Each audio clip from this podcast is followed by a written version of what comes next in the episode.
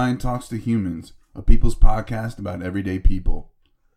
Those of you who know me know that I love music. And yeah, I've seen Phish over a hundred times, but my tastes are wide and varied. Everything from The Clash to Sinatra to Dylan to Coltrane to Aretha and Otis to Patsy Cline to The Roots.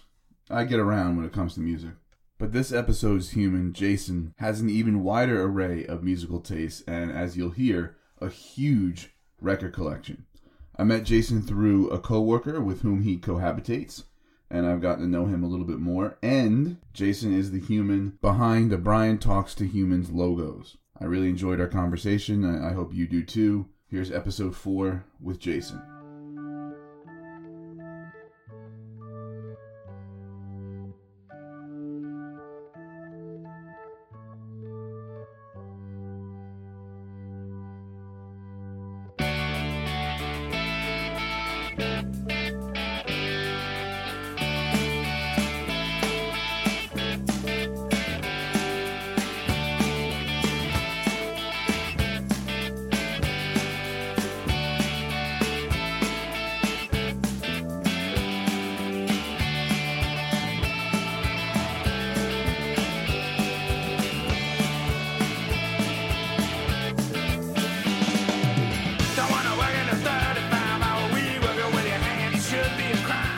We're mobile tonight in Livingston, New Jersey, and today's human is Jason McCown. So, Jason, tell me about the intro music that you chose. Um, it was a song that my current band wrote called "The Tree Grows in Fishtown," and I picked it because, particularly when we were recording in the studio, there was a few songs that weren't finished, and this was one that wasn't finished, and we had a little bit of trouble with it, but in the end, it turned out that we all really liked it. The end product, we were like, we were cool with it, and it was like a, it was a really nice surprise. So I thought that would be a great song to put on there. So, uh, the band's name is Duffy's Cut, correct? Yes. So, where does that name come from?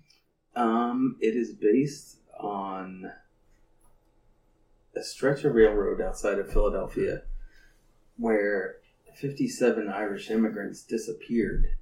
And I'm not exactly sure the year, but it was within the past 20 years that they'd found some bodies and found out the guy that owned that stretch of railroad, whose name last name was Duffy. They supposedly murdered these people because they thought they had cholera. So they say. No one really knows the truth. So they buried them in a mass grave, and they found out a lot of them died of like blunt force trauma and stuff. But Amtrak owns that railroad now, and they won't let them dig any further to find out to find the rest of the bodies. They they've only, they only recovered maybe like two or three. So, so this happened like in the mid 1800s or something? Yeah, I, I'm not exactly sure the date, but it was definitely the I would say mid 1800s. Yeah. Wow. Yeah, I know that uh, a lot of times um, Irish were considered sometimes preferable to uh, enslaved people Right. because enslaved people cost money, to, and they were like an investment. Right. You know, whereas the Irish were considered sometimes more disposable. You know, in certain uh, places. Uh, there's a guy David Roediger who wrote a book uh, about like how workers from different ethnicities, quote unquote, became white, Right. and and that's that's in there. when we were trying to come up with a band name, um, we were having trouble with it, and then um, the guy in my band lives near that was like, "Why don't we call it this?" And he like told us the whole story, and we are like, "That sounds really cool." I mean, we're mostly all Irish dudes anyway, so or of Irish descent, Mhm. and so we thought it was cool, and we are like, "We'll just go with that." And uh, What's the cut part? Is that just a name for like the section? That, yeah, yeah, it was like a section because I guess it was like a bend or something. Mhm. I don't know. I'll probably get crucified for like not giving the most accurate details on it. But uh, from what I understand, that's that's what it was called. And uh, we just thought it was neat. And there's actually Immaculata University out in Pennsylvania that like heads all this stuff that has to do with Duffy's Cut. And they were really angry at us, and we started this band. Sent us this angry email that like, how dare you try to benefit off like this tragedy? And we're like, whoa, if anything, like we're trying to bring light to it. You know, Yeah, we thought it was a neat piece of local history, Mm.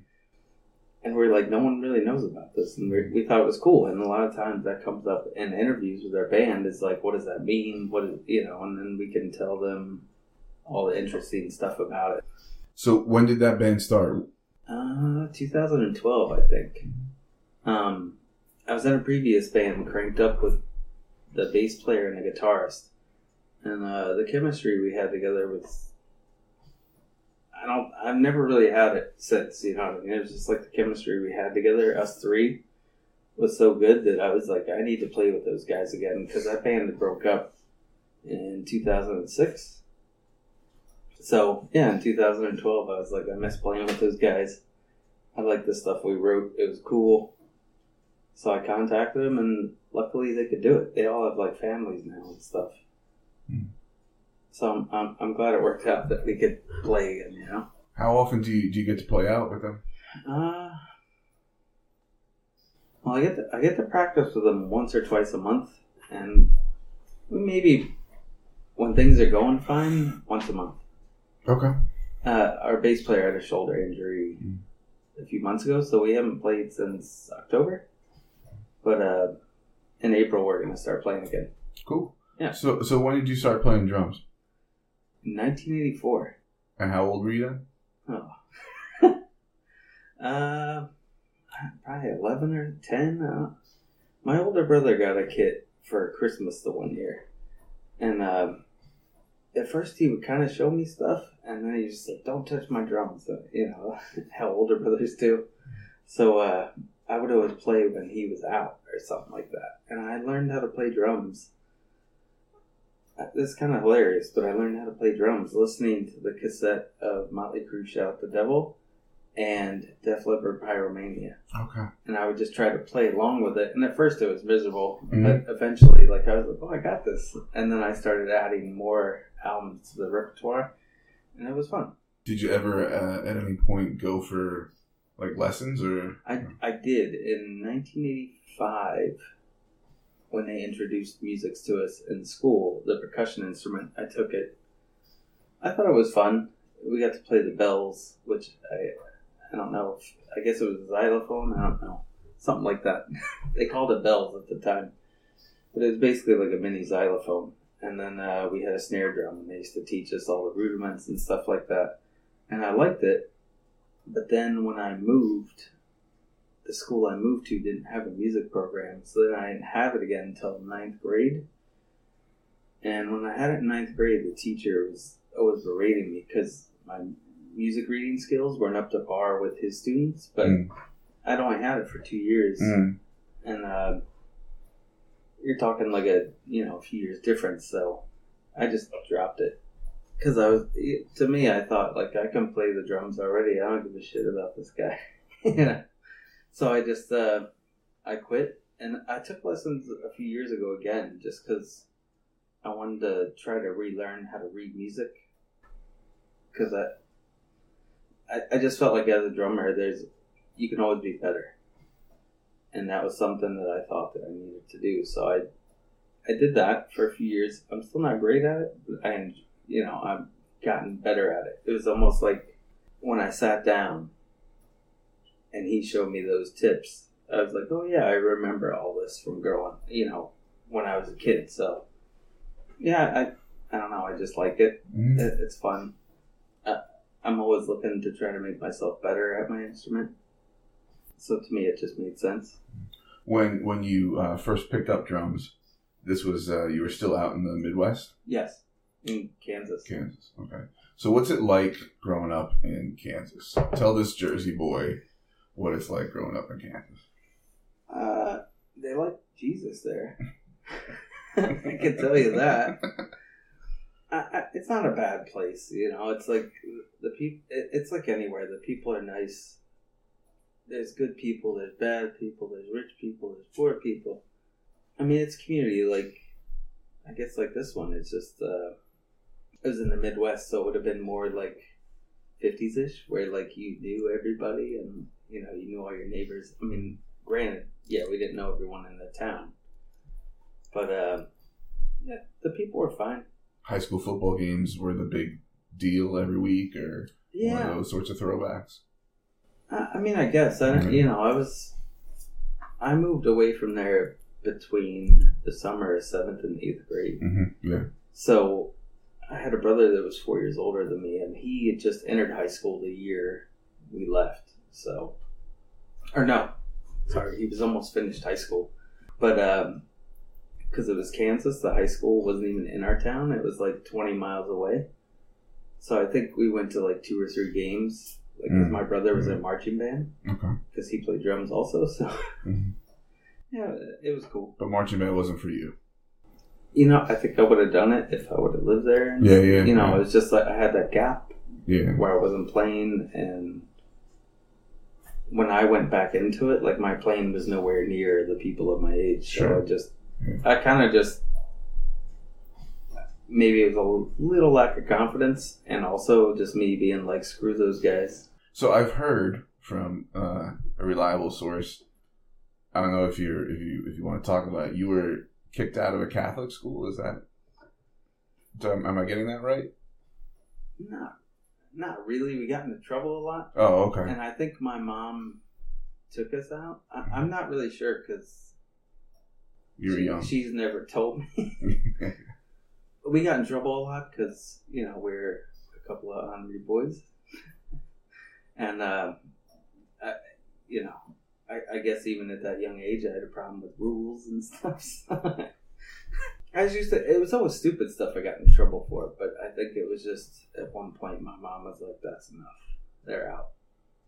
I don't know the whole details of that Mm. because I mean I was. I only went to kindergarten and first grade, so I don't even. okay. I didn't realize it was that young. Oh yeah, it was a long time. Yeah. yeah. And I never asked because I was just happy to get Yeah. out of prison. yeah, yeah. I was I I was Catholic school kindergarten through tenth grade. Ah, was awful. I asked for years to get to get the fuck out, and finally they relented in tenth grade. Yeah. So, uh, you when do you move uh, out east? Uh, we moved out here in 1987. Um, my mom couldn't find a job for a long time in Kansas, and um, I basically just think we couldn't afford our house. And we have Italian relatives out here because my Italian side came to New York, but my grandfather ended up in Kansas training for World War II, and then met my mom, married, stayed there after the war they came to New York, but from what I've always heard, it was kind of like Green Acres, where she hated it, Mm. and so they moved back to Kansas. So, um, our relatives in New York and New Jersey were like, "You got to move out east. There's tons of jobs out here." So my parents were like, "Let's do it," because we were about to declare bankruptcy because we couldn't afford our house. So. That's basically what happened. They just moved out here for a better opportunity because there was the economy was so dead in that town in Kansas I lived in. So, uh, around what age do you start you know, playing with other people, getting into bands and that sort of stuff? Um, it started in early high school, but it, at first it was kind of, you know, nonsense. You know, trying to play with people that never wrote songs, so you'd end up playing like some stupid, you know, might be a Metallica song or a Red Hot Chili Peppers song, and it was fine, you know, at the time. But I formed my first band where we actually wrote stuff and like played shows in ninety. I want to say ninety three, maybe ninety four. It was right towards the end of high school, and then that band broke up, and I didn't do any. I was just working, and then my friend Pat asked me if I wanted to join his band, Violent Society. That they did tours and like did real albums. So I was like, "Oh yeah, I'm not doing anything." you know, I was just working. So I was like, "Yeah, I'll do that." So I joined that in '96, and then in '97 I went on my first tour, and that was just it was a two week tour, mainly of the South. Like I think we went as far as over, over as Texas, but we pretty much started on the East Coast and just went down. It was like two weeks, and then we came back, and then I was hooked. It was a blast. So, was that like living out of a van or? Oh yeah, Yeah. for sure. Sleeping on floors, living in vans. Mhm. Yeah, it was. It was pretty. uh it was kind of shitty, but it, like it was fun. You know, Sure. I mean, I was a kid. I was away from home. Mhm. You know, doing what any kid that it, it's like when you first go to college. And you're like, it's 11 a.m. I can have a beer. This is awesome. you know, I mean? like it's that whole like no rules. You know, it was great. And for somebody who didn't like rules and had a problem with authority, it's, Yeah, it was just a it good it was a- environment. It was, a, blast. You know, I mean, I still miss it. I think I did. I did like 14 U.S. tours and three European tours. Okay. It was awesome. It, it's it's it's the kind of thing that like I wish. I wish I compensated well enough to just do that for a living because Mm. it's that much fun.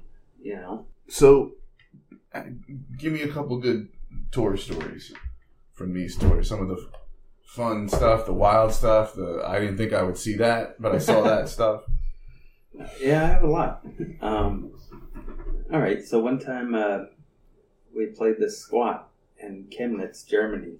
It's in the Eastern Bloc, or the eastern part of Germany, which in 1999 was still really fucked up. Like Okay. there were still buildings blown apart from World War II. Like you were just like, I mean, we were shocked. We were like, this is crazy. Um, so I played this place in Chemnitz, and we pulled up. You know, everyone seemed nice. It kind of looked like uh, Escape from New York out front. It was like these two old buildings that were like looked pretty shitty. Uh, Like it looked like an average building you would see like on a boarded up block in Newark, maybe. And um, so we went in there and like they had this little setup. The the when you're in a punk or hardcore band in, in Europe, mostly playing squats, which squats are basically abandoned buildings that people move into and live for free. And a lot of them are really smart, where they can like climb an electricity pole and wire electricity into the house and get free electricity. You're like, this is amazing. It's like they figured out how to beat the system, you know. And and it was cool because a lot of places in Europe, which I think this will be an awesome thing to do here. In Europe, a lot of those abandoned buildings, I don't know if it's changed since, but at the time, the government would basically give you the building and be like, you have to give back to your community. So it might have a cafe in the bottom floor, and then all the squatters lived upstairs. Or it might be a music venue, and they all live, you know, in the building. Or they had a daycare, but like, it was totally this cool, like, positive thing where you were like, you know, I lived in Philadelphia. There were tons of abandoned buildings. It was like, why not do that there? It's a great idea, I think, you know? But then you remember capitalism yeah. and you're like, that's why it would never happen here. But uh, it was really cool, and um, so we played this place in Chemnitz, and the place we played it had lights. It had a like they had their own bar. They fed us, even though it was kind of was kind of fucked up because when we pulled up there, there was this big trough, and there was this like squatter standing around it. And I specifically remember this girl like dipping her hand in there, but like her hands were like it was basically like a homeless person. Like you could see the dirt all over their hands, and like they were really dirty. And I was like, ah, fuck, I have to eat this, you know. I, I did because I was hungry. So, but we definitely weren't that happy about it. So we played the show. It was like a two-hour show. It was a lot of fun. They really liked it. And then after the show, they took us to the other building. It was like it would have basically been next door. And we went in, and there was no electricity, which has sometimes happened at squats. There was no electricity, there was no running water. They took us into the room we were in. There were a bunch of dogs barking, but we couldn't see them because it was pitch black. And there was just a piece of carpet hanging over the window. It was snowing at this time, and in February, so it was probably like 10 degrees. And this flap is just blowing away and we're like ah fuck are you kidding me? Like i'm not sleeping in here you know? And uh a few of the guys in our band were like we're sleeping in the van. There wasn't enough room for all of us in the van so we went back into the part with electricity and we're like is there anywhere we can sleep in here where it's warm and stuff they were like yeah yeah we'll take you up to the bookstore so they took us up to the bookstore it was cold as shit in there. There was no way to heat it. And I think this was like towards the end of a six week tour. And uh, I was pissed off because there was no wood to light a fire. I was cold as shit. I was sick and tired of de- dealing with these East Germans that, like, even though Bill Clinton was president, they were like, ah, oh, you guys are so stupid, you Americans. You know? And I was like, oh, you want anarchy, motherfuckers? So I started taking their anarchist books and just burning them in the fire to, like, keep warm. oh, shit! And I was kind of like, that's anarchy, motherfucker. I was like, fuck you. So that was one. so, uh, so uh, when you're traveling, you know, all Mhm. these miles away to go play, and you're playing in squats, I imagine it's not for the money. No. At, at the time, I mean, because that's just where the shows were in Europe. It, I did a second tour over there where we toured with like a proper touring agency, and like we played these awesome clubs every night and stayed in like hotels and stuff. But the shows weren't as good. Mm.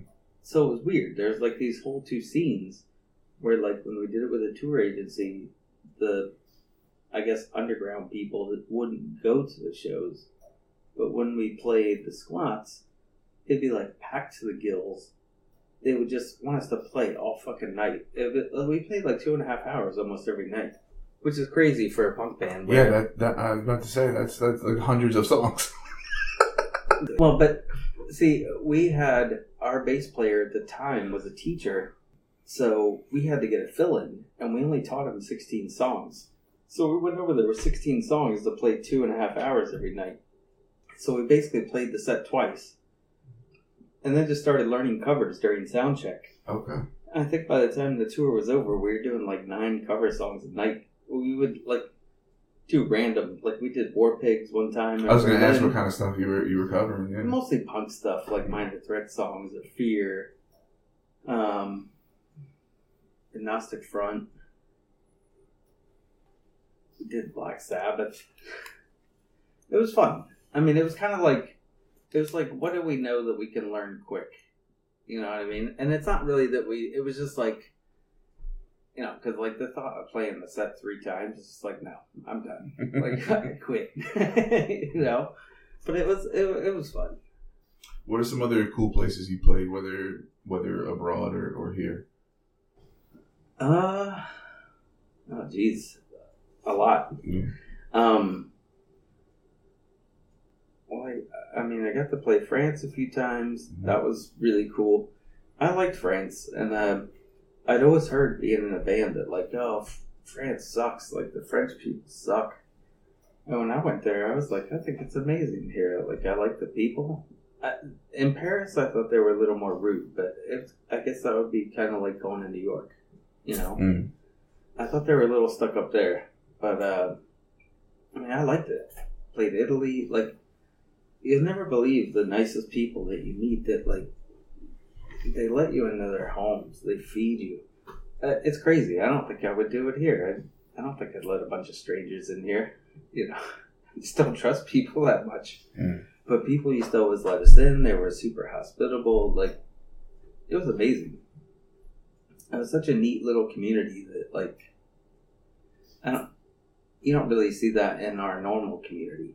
You know what I mean? Maybe you do, but the Christian groups is I don't know. Okay. So, um, so does this? When does this start to kind of like that kind of lifestyle start to slow down a bit for you? Uh it slowed down the probably the like 2000, 2001. I mean, most of those 14 tours I did were in that time. Yeah. from 97 to 2001 and it was just like you know I, I worked at a video store at the time because i couldn't get a new job because i was always gone Mm. but i had this job where the guy would let me come back all the time and i was also the manager there was a video store i mean it didn't pay shit you know it was probably like seven dollars an hour at the time so you know, when you're gone like that and then you come home, sometimes you don't get a paycheck for three weeks. And granted, like, yeah, we would, you know, if we toured for like six weeks or something like that, I might come home with $700 in my pocket. but that doesn't hardly cover. You know, if you've been gone for six weeks, to come home with seven hundred dollars, can't pay rent. You know, I can't pay anything really. So I would have to live on credit cards when I got home, and then eventually, just my debt ran up and Mm. up, and and and, and being in the band that long, you start to personalities start to clash and stuff like that. People start to get on your nerves. Um, it was one of those things like we were right on the cusp of maybe being able to live off of it, but it was just like I can't, I can't go any further. Like I just can't. You know what I mean? I, I had no money. I was like, credit cards are maxed out. Like, you know, it's just like I can't do this. And I, at the time, I had a serious, serious girlfriend, and we were talking about getting married. And I was like, oh, well, I can't do that. Doing this, I have to go back to school. So I think just all that stuff together, you know, it's like the struggles of trying to make it, but yet not. And, you know, a girlfriend that wants to get serious, and you're like, yeah, I want to do that too, but obviously I can't do that and be gone for, you know, six to eight weeks at Mhm. a time and coming home with maybe money, maybe not. Like some, there were a couple of times we came home and uh, we had like nothing. Uh, I did a, I did a tour in of the West Coast. I don't remember the year, um, but I would say probably ninety nine or two thousand maybe. And our van blew up or it blew a piston. It blew a piston on the highway in California. And this was a van that we got. We we did a. We signed with an independent label in New York, and we got a ten thousand dollar advance. And we're like, we're gonna buy a nice van. We bought a nice van. We toured the country, and in California, the engine blew. And then we found out what it's like to have one of those secondhand warranties from like a used vehicle. And so basically our shop our our van sat in a dealership in California, Corona, California, for 14 days while we sat in this really shitty like $29 a night hotel room for like 14 days. And then we were just like fuck it. And two of us flew home and two of us went home with the van because that was all the tour money we had left, and that was it. I came home with nothing, so that was a lot of fun. I mean, it, you know, it's all it, it's like all the shit I did was it's kind of it made me stronger, you know. There was another time in Germany. I remember we stayed at a place where there was no heat, and it was super fucking cold. It was like Germans don't like heat. Like I noticed that when I was over there, it was like you'd always be fucking cold. Like I was cold the whole fucking time I was there, and I could feel it in my bones. And we played at this place in Leipzig, and you know, it usually had really shitty sleeping situations, but this one, there were just a bunch of mattresses on the floor, and there was a coal stove in there, which the dude that ran the club was like, "I'm gonna get you coal. I'll bring it back." He got drunk, disappeared. We had no heat. Um, and there were no anarchist books around to burn. nothing. And there are fucking rats running around in here. Like the mattresses are just on the floor, so it's like we're seeing rats, and I'm just I was so tired. I was just like, fuck it, I don't care. I don't care if the rats eat my face. I just die. I just didn't care. You know, I was like, it doesn't matter. I will say some of those situations now. When I end up in a fucked up situation now, I'm just like, cool. I've been there. I've done a lot of this shit. you know. It, I mean, it was it was at the time it was just like, the fuck am I doing? But now when I look back, I can laugh, and I'm like, you know what? That was a really fun time.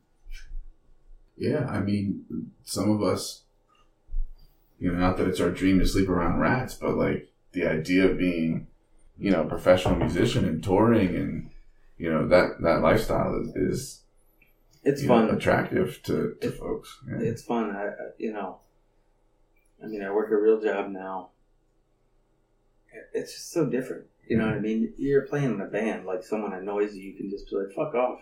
You know, you don't really care. You know, like I can't say that at work. You Yeah. know, I, I would fucking love to. So, so when this was slowing down for you, and you Yeah. had the serious girlfriend, is this when you decided to go to school of visual arts? Or Well, um, not exactly. I was silk screening to supplement my income when I was in a band, and I was printing T-shirts for other bands. Sometimes I was bootlegging punk shirts and selling them on eBay, and like it was nice. It, I wasn't making. I was getting by. I wasn't rich, you know what I mean. But sometimes, sometimes I make between 300 and 500 a week, which is awesome when you know you have a seven dollar an hour job. So uh, I was silk screening, and when this whole thing happened, where it was like I was going to get married, I took also took graphic arts classes in high school. So I was talking to some people, and they were like, "Why don't you learn graphic design? That's just the computer aspect of basically what you do. You do layout. You've done this shit for years. Like, why not?"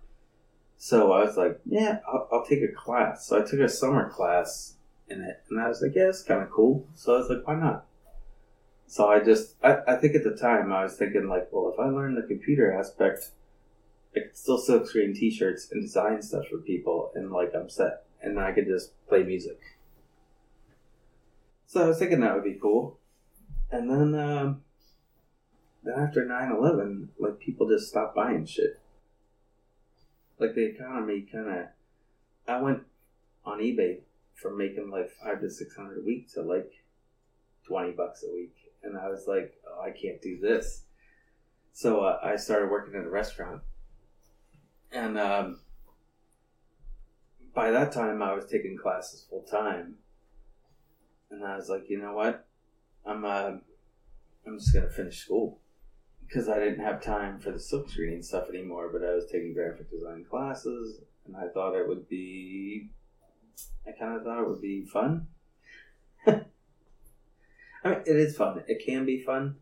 I think any art is more fun if you have complete control. Mm. You know, when I mean graphic design, you do a lot of stuff where you start out with a product you love, and then a lot of times, not a lot of times, sometimes it turns into a product you hate, or a project that you're not proud of.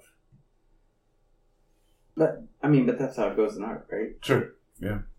And you know, as a teacher, there's things that I have to do and stuff that I have to teach where you know, I don't have complete control over it. You know. And Right, and like, sometimes I feel like I need a shower when I. And I feel the same way with what I do.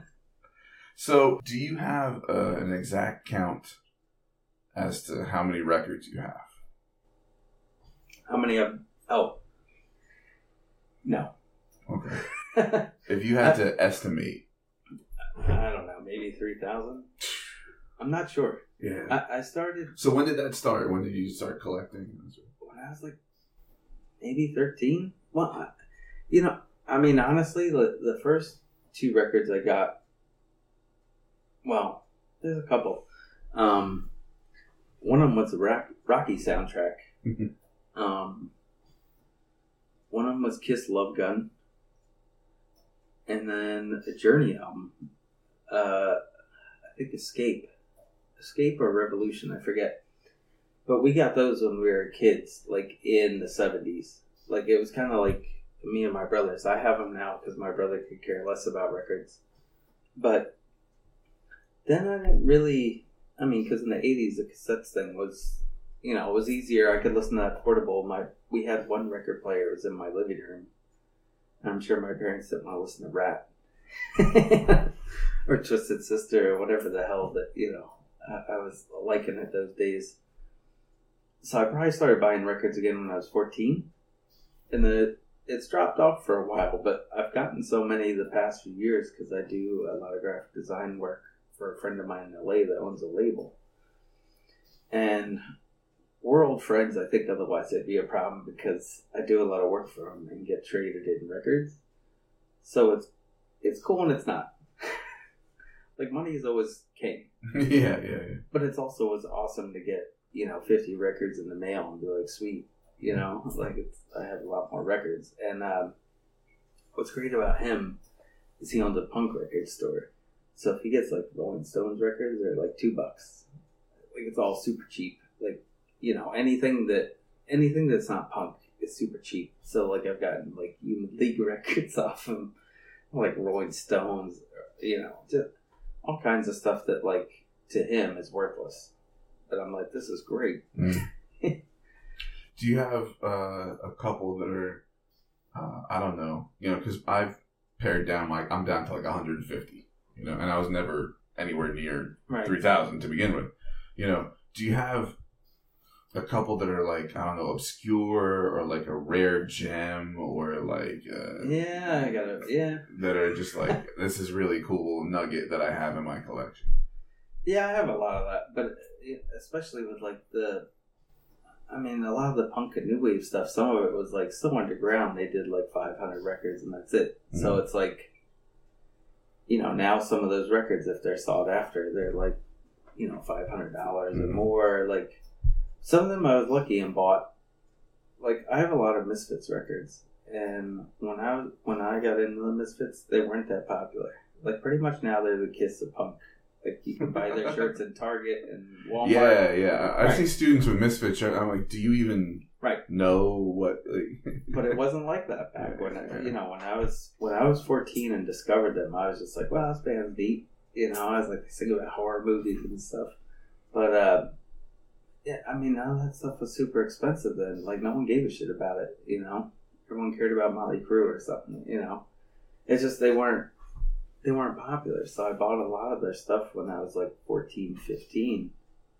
And then like now, a lot of it's I, w- I've just started cataloging my records on Discogs. It's mainly so I don't buy a double. um, but yeah, some of these Misfits records, I couldn't believe. Like, I was like, I should just sell my Misfits collection. Like, it it was worth thousands of dollars. There's a mortgage payment right there. Right, just just the Misfits. yeah. But there's all kinds of stuff. Like I have a, a minor threat record that I traded a friend of mine for comic books in the '90s, and it was probably I think it still has the price tag of what he bought it for, which is probably twenty bucks or something like that. I was listening to him a few years ago, and then when I was cataloging my records, I was like, "Holy shit! This is the first pressing, and it's worth five hundred dollars." I was like, "I can't even play this record," so I just shelved it and had to buy the reissue for twenty dollars because I was like, I'm not going to play that, Hmm. and and not because I want to sell it. I'm just like, it's the first pressing, and I want to keep it. You know, Yeah. Um, what What do you think drew you to? Well, first we should say your your musical taste of what you listen to is all over the place. it is. Yeah. So I mean, there's a, a Venn diagram where where where we overlap because I I definitely have a wide range, but uh, you're yeah you, you got uh, the reggae and the Beastie Boys and you know like you said the punk and the new wave and the classic rock and all over the place. I think right? at the end of the day, mostly I just like rock and roll. Yeah. You know what I mean? Like anything from Buddy Holly. Well, maybe not. A lot of modern rock and roll, I think, kind of sucks. but uh, I, I don't know. What is modern rock and roll now? You know, a friend of mine was having uh, that that same kind of conversation a while back. Um, Like, what's that it- considered that a it's- rock band? I don't know. You know, it's like he was like rock's kind of lost its way because everything is either pop or hip hop now. I mean, there Yeah. there are like bands that are considered rock, but like to me, it's bullshit. You know, like the Foo Fighters are considered a rock band. I Yeah. consider them a rock band. I'm like, yeah, They're good, yeah, but I can't think of many others. yeah. Right? Yeah, I you know I music has passed me by, and you know, like I only I only see live music when I go see Phish, so it's like I Right, right. I don't know what's going on. You know, I yeah, I just I, I think part of that comes from playing music, and I'm always looking for new ideas for playing music. You know what I mean? Like, I've played hardcore and punk for 20 years on drums, so it's like anything like funk to me is like crazy because it's so different than like you know everything I do is basically four four. You know, it's real fast, real heavy. But like you get into some of that other stuff, like the funk drum beats and stuff. Like it's neat, and it's neat to think about it. It it's it's neat to think about my instrument in a different way than I've always thought about it. Mm-hmm. And I wasn't always that open minded. That's only probably happened. I mean, I think the older I got, I was like, well, I, I guess I am a musician. Like I've been playing for a long time, and um, you know, so I might listen to some jazz and listen to like Mac, Max Roach, Mm. who's like an amazing drummer, or even Keith Moon from the Who. Mm-hmm. Uh, yeah, I don't know. I just, I think at one point, I just uh, my thirst for music got more, got more hungry. I Mm-hmm. needed to hear more, and I like to hear different ideas being expressed. And there's a lot of stuff in punk that's neat. There's a lot of stuff in new wave that's neat. There's a lot of stuff in post punk that's neat. Reggae, like yeah, reggae drums are so different from like heavy metal drums. You know what I mean? So it's neat to dive into that Mm-hmm. And kind of and not that I can play all those styles successfully, but I like them and it it yeah I don't know. I remember learning about um, on the one Mm-hmm. in the in in funk, Right. watching like a, a documentary, and you know, um, Bootsy Collins and George Clinton were were talking about like learning that. Well, Bootsy, especially in when he was with James Brown, Right. you know, and then George Clinton was like, "Yeah, we play on the one, but we play like at the end of the one." So and like, there's only so much that a like a non musician like me could like comprehend, you know, from that. But like, I started to think about. Yeah, I don't hear- really. Yeah, I don't know what they're talking about, but I'm sure.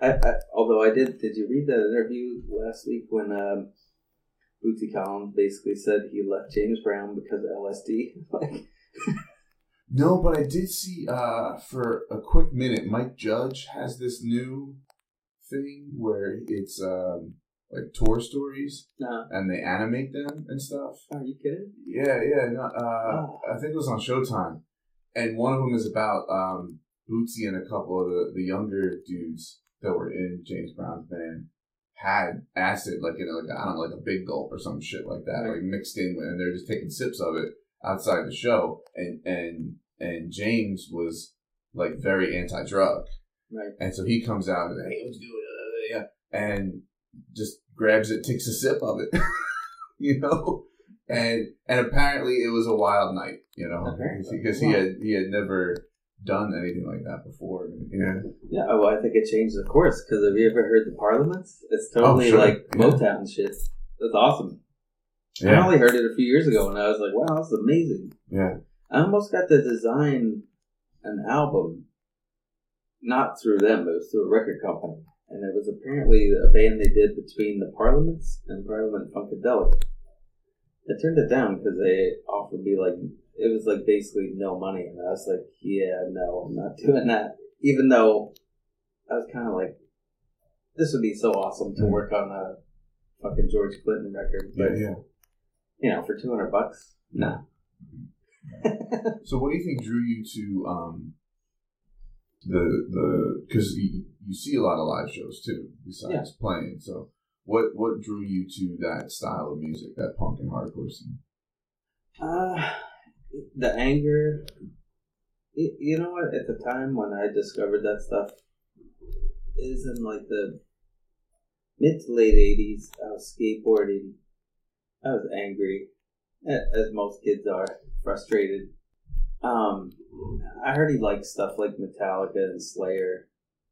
Um, so when I heard punk, it was like more aggressive than the like the metal stuff, but like I could relate to it more. You know, like you listen to Motley Crue and like they're talking about all these girls that they're hooking up with and stuff. You know, I'm like a, you know, in sixth grade, girls make fun of me all the time. You know, um, and then I hear this band where they're just angry and at the wall, and I was like, that's how I feel, and it was just it. I connected instantly. You know, it's just, I, I, I got it. You know, I was angry this stuff was just like the metal stuff, but there were no like no songs were eight minutes long. There were no like stupid guitar. Not there's nothing wrong with guitar solos, but when you feel like it's just a bunch of musicians showing off like an orchestra, you're like, yeah, this is dumb. Um, yeah, I just connected with it instantly. It was aggressive. It was angry. Well, aggressive and angry, kind of the same. but uh, yeah, it was just fast and in your face, and I, I liked it. I don't know. It, it was kind of like it, it really spoke to me. So, what drew you to like graphic arts? Because I know you said you were taking some classes. What what clicked? Do you think? I, don't know, I just thought it was cool. I was like, oh, I could print my own T-shirts and stuff. Right. You know, I could I could make my own Misfits T-shirt, which I think I did do in, Yeah. in graphic arts. It was just like, I think it was just kind of like, oh, this is cool. I can make my own stuff. You know, I could make a shirt that said fart on it. Not that I did, but you know what I mean. I thought it was cool, and like the printing aspect, I was like, oh, I could. I could join a band. I could print flyers at school. I could print T-shirts. You know, like all stuff like that. I think it was all self. It was all to benefit myself, but I just thought it was. Uh, Do you ever get to work on stuff now, like that's outside of things that that people request of you or or, or pay you for? Is there is there stuff that you do just on the side, just like somebody might, I don't know, just paint the painting because they feel like it? I've done one painting in a year because of what I do for a living. I prefer to do music because I feel like I have complete control over it, Right. and uh, basically, like the whole painting or you know any of the other shit that I do at work, I'm just like, eh, I'm just not into it. When yeah, it, it's funny when I did music all the time, I did more painting because it was like a way to divert my attention from that. And then once I got really back in, well, once I don't want to say get back into it because it's you know it's my job. So once I had to do art for a job, I didn't uh, like I just don't paint as much. I just can, would rather play music because I feel like yeah, I don't know. I can't really. I can't explain it 100% why. Mm-hmm. Right. It's just, it, it's diverting that energy to something else to like take away from the other. Which I'm fine with.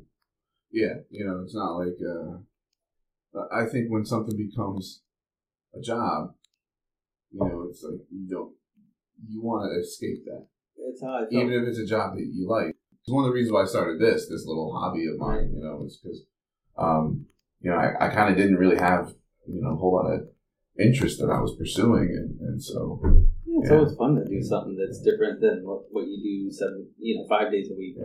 Just to, it, it pulls your head out of that and can almost make you. I mean, I know you're a teacher, so you probably have work to do tomorrow. But otherwise, I'd say Monday you go in refreshed. You know, it's kind of when I played music full time, I did more art because I needed that Mm. to balance out the other. But now that I do art more, and it it's more draining to me to do art commercially. So I just I'm not really interested in painting or any like I don't even know what I'd want to paint. I just daggers through people's eyes. No. All right, so I'm playing. Uh, I don't, know, I'm gonna call it a game or whatever with folks. But before we talk about uh, your outro music, is there any book or album or movie um, that is real memorable to you that kind of speaks to you in a way that's like you know, well, that's kind of like Jason, like this book here or that movie. Know? I'd, I'd say first and foremost would be on the road. Okay. by Kerouac. Um, I'm not gonna pretend like I knew that for years or any of that. Um, when I was at college at SVA, I took a class on the Beat Generation Mm. just because I thought it would be cool for like an English class. I didn't really know any. I mean, I knew who William Burroughs was. I knew Ginsberg was and Kerouac, and I was like, I think this might be cool. So I took it. and It was actually really fucking great. Um, it was taught by this woman, Regina Weinreich, and she's actually a New York Times writer sometimes. But she knew a lot of those beats and organized some. I want to say like some kind of beat reunion that happened like in the '80s or something. And she knew most of those dudes. Like she knew Corso, and she knew Burroughs, she knew Ginsberg. She didn't know Kerouac because he died Mm. long time ago. Mm. Or, I don't even know if she ever met him. I forget, but she knew a lot of those people. And um, when I read that book, it was basically just like when I toured, and I was like, "Holy shit, this is like." It, it just spoke to me, and I've read it maybe four times, three or four times. And last time I read it, the most interesting thing about it, I noticed that it has a tempo. It speeds up in certain spots and it slows down. And it's really cool. When I noticed it, I was like so psyched. I was like, holy shit, this book has a fucking tempo. Which to me is, uh, I don't, it's kind of weird. But it's totally like it speeds up and it's like a fast jazz song in some spots, or it's like a slow dance. I don't know. I just thought it was really fucking cool. So when I read that book, I was like, it just brought back like these flooded memories. Like, man, this was just like what I did. I mean, some of it was a little more shady than that. you know, well, because it was in the fifties, so it wasn't like you know, but it was uh, it was very cool. Um, movies, wow, there's like a million, but uh, I say one movie I liked that totally I was blown away by was Citizen Kane, and I saw that. So, I first went to college in '95 after I graduated high school. I took film because I wanted to be a filmmaker. Like that was what I wanted to do. Like I was like films are films are my thing, and uh, I took this class where we watched our thesis was Citizen Kane. We watched it on 35, I think it was 35 millimeter. It might have been 16, I forget. And uh, it was just so amazing the way that film was shot and like how it, it pretty much changed filmmaking. Mhm. And like to me, I was just like, when I saw that, I was like, that's what I want to do. I want to fucking make films. And I want to do cool shots and like tell cool stories, you know? And even though, of course, you know, I saw that so many years later, than like, like the first, actually, the first movie I saw in, in the theater, I was probably three years old. Was Star Wars, So- which is also an awesome movie. But uh, yeah, seeing Citizen Kane, I was just like, holy shit! And like, this was filmed in like fucking thirties or this maybe the late twenties. I forget. Sure, someone on here crucified me for knowing. the- I think it was the 30s, yeah. I think it was right. Yeah. But uh, yeah, that film was amazing. A record that blew my mind. There's a lot. Yeah. No, I would imagine that's I had a really yeah. hard time even with the music because I was like, Yeah. you know, I feel like I get two songs to represent me, and it's like I could fucking talk about music all day. I could talk about songs I love that I could listen to, not all day, but several times. Well, what's what's a maybe a song or an album that that you you vibe with that might surprise me or you know some folks who know you a little bit but not like really well. Kinks, the Village Green. Okay. I fucking love that record. Which is also something I heard years later. But uh, I don't know if you ever heard it. I, I'm not good with albums. I'm good with songs, but I don't know like that was on such and such album or. That's a fantastic album. It was probably, I would say, probably one of the best Kinks albums ever made. And it was released. Shit. I think it was released the same day as the Beatles' White Album. So basically, like, of course, I couldn't keep up with that. So, like, in history, it's like a fart, where, like, the White Album's, like, you know, is heaven, basically. but, um, I think that album gives the White, I, I like it better than the White Album, because there's a lot of nonsense on the White Album. Not that this is a music blog. but, you know, there's, the White Album's great, but there's songs on it that are, I'm just like, too many drugs, this is nonsense. you know, like the number nine, number nine. yeah. I hate that shit. Rocky Raccoon. I I feel like you could take that album and put the best songs on one album instead of a double. I can see that. You know, some of the some of the White Album songs, the first time I heard them was watching a bootleg VHS Oh, really? of Phish when they covered the entire album in Halloween '94. So that was so the first time I heard um, everybody's got something to hide except for me and my monkey. It was it was them, you know. I and and so and then then I listened to the White Album to see the roots of it, you know. I'd love to hear the conversations of those rehearsals. Like if once if somebody was like, "This is bullshit," this song. like, well, you Because some of that stuff is just like drug induced nonsense. well, yeah. I think some people would accuse not me, uh, Phish of being Oh yeah, yes, it's drug induced nonsense, they're pretty known for that. especially their early stuff. They're known for that. You know, I've been listening to uh, that that uh, not that they need me to plug them, but uh, that Sound Opinions that you Yeah, it's, put me on it's that cool, isn't it? Yeah, yeah, I like I like it a lot. Um, they were doing something. Uh, what was the one they were doing? I was listening to like uh, basically this blues enthusiast started his label Alligator Records. Yeah, yeah, I hear that one. Yeah, and it's it's just like I was going to these bars. Nobody was recording these dudes. I recorded these dudes. Know, and it was just like a, a labor of love, which was was really cool. Uh, time for plugs. Where can we find Duffy's Cut, your art, to get in touch with you, to do graphic arts for, for people, for money and not records? Like, what, what, or records if you got good ones. Um, well, you can you can view any of the art that I've done on jasonmckown.com. That's uh, J A S O N M C K O W N dot com. Um, my band is Duffy's Cut. We have a website, duffyscutband.com. And we're also on like all the social medias, Instagram, Facebook. I'm also on the all the social medias, so you can find me on there if you would like. Or send me hate mail. Whatever you want. For not knowing the exact date of Citizen Yeah. Kane, yeah. Yeah, gonna, I'm gonna get some. I'm gonna get some Orson Welles fans pissed. Have you ever heard those those uh those outtakes from he when he was doing those commercials when he was older? When he was drunk. Yeah, yeah, Yeah, yeah. yeah. I, I saw it a long time ago, but I don't remember them. I remember seeing it and being like, "This is weird." uh, okay, so outro music, uh, "Running on the Spot" by the Jam. Yeah, Okay, tell me about that. Why'd you pick that? I, don't. It's just a song I really like.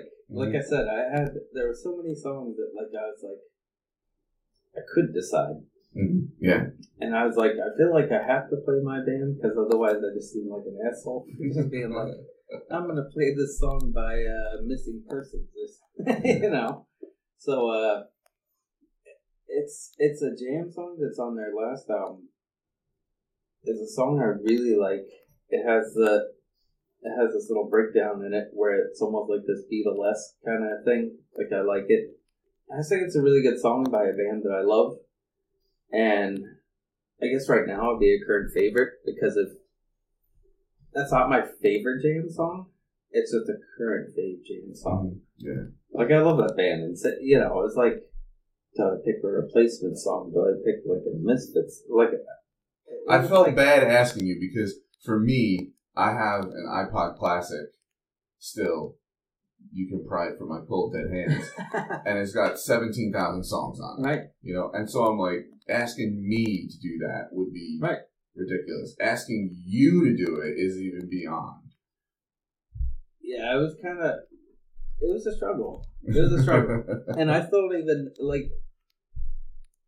I'm sure I'll hear this later and be like, "Oh, I should have picked this song or this Yeah. song." But like that's you know, I, I, I'm I'm in love with music, right, and and that's and there's so much stuff, currently and it's like with. You know, if you were told to pick two songs that represented you, Yeah. like you'd be like, "Oh no, my head's gonna Right. explode," Yeah.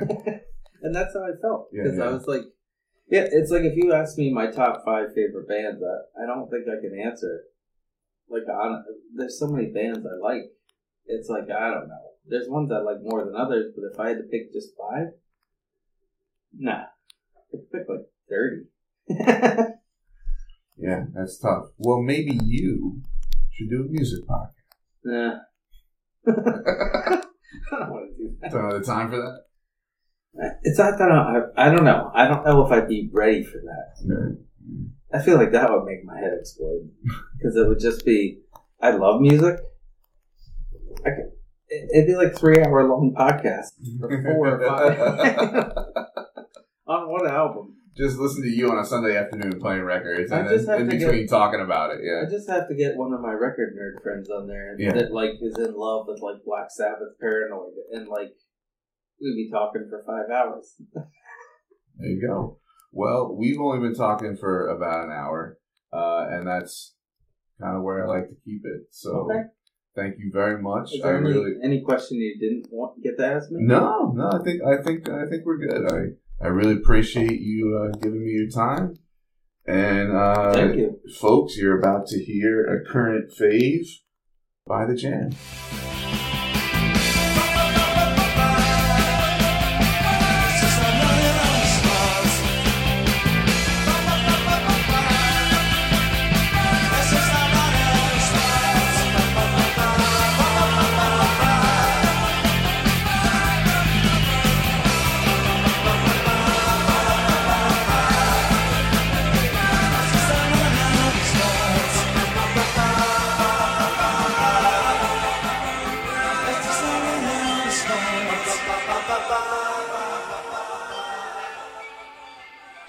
Conversation with Jason. I enjoyed it. Uh, I thought it went well. Still working on a few things with sound. Uh, probably only you you sound nerds, you audiophiles out there would would know what I'm talking about. So I'm not going to bore the rest of you with the details. But you know, I'm working on it.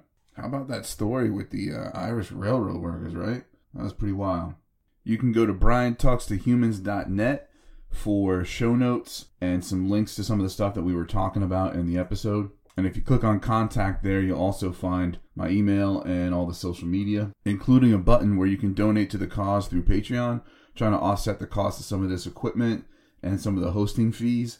So if you're liking what you're hearing, please consider donating. You can start with as little as a dollar a month. Okay, folks, stay human. Cause the streets are alive with the sound of. Can I hear it once again?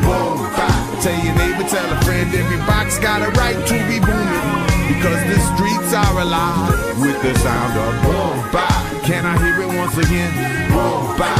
Tell your neighbor, tell a friend, every flower got a right to be blooming. Cause all the freaky people make the beauty of the world. All the freaky people make the beauty of the world. Cause all the freaky people make the beauty of the world. All the freaky people make the beauty of the world. Cause all the freaky people make the beauty of the world.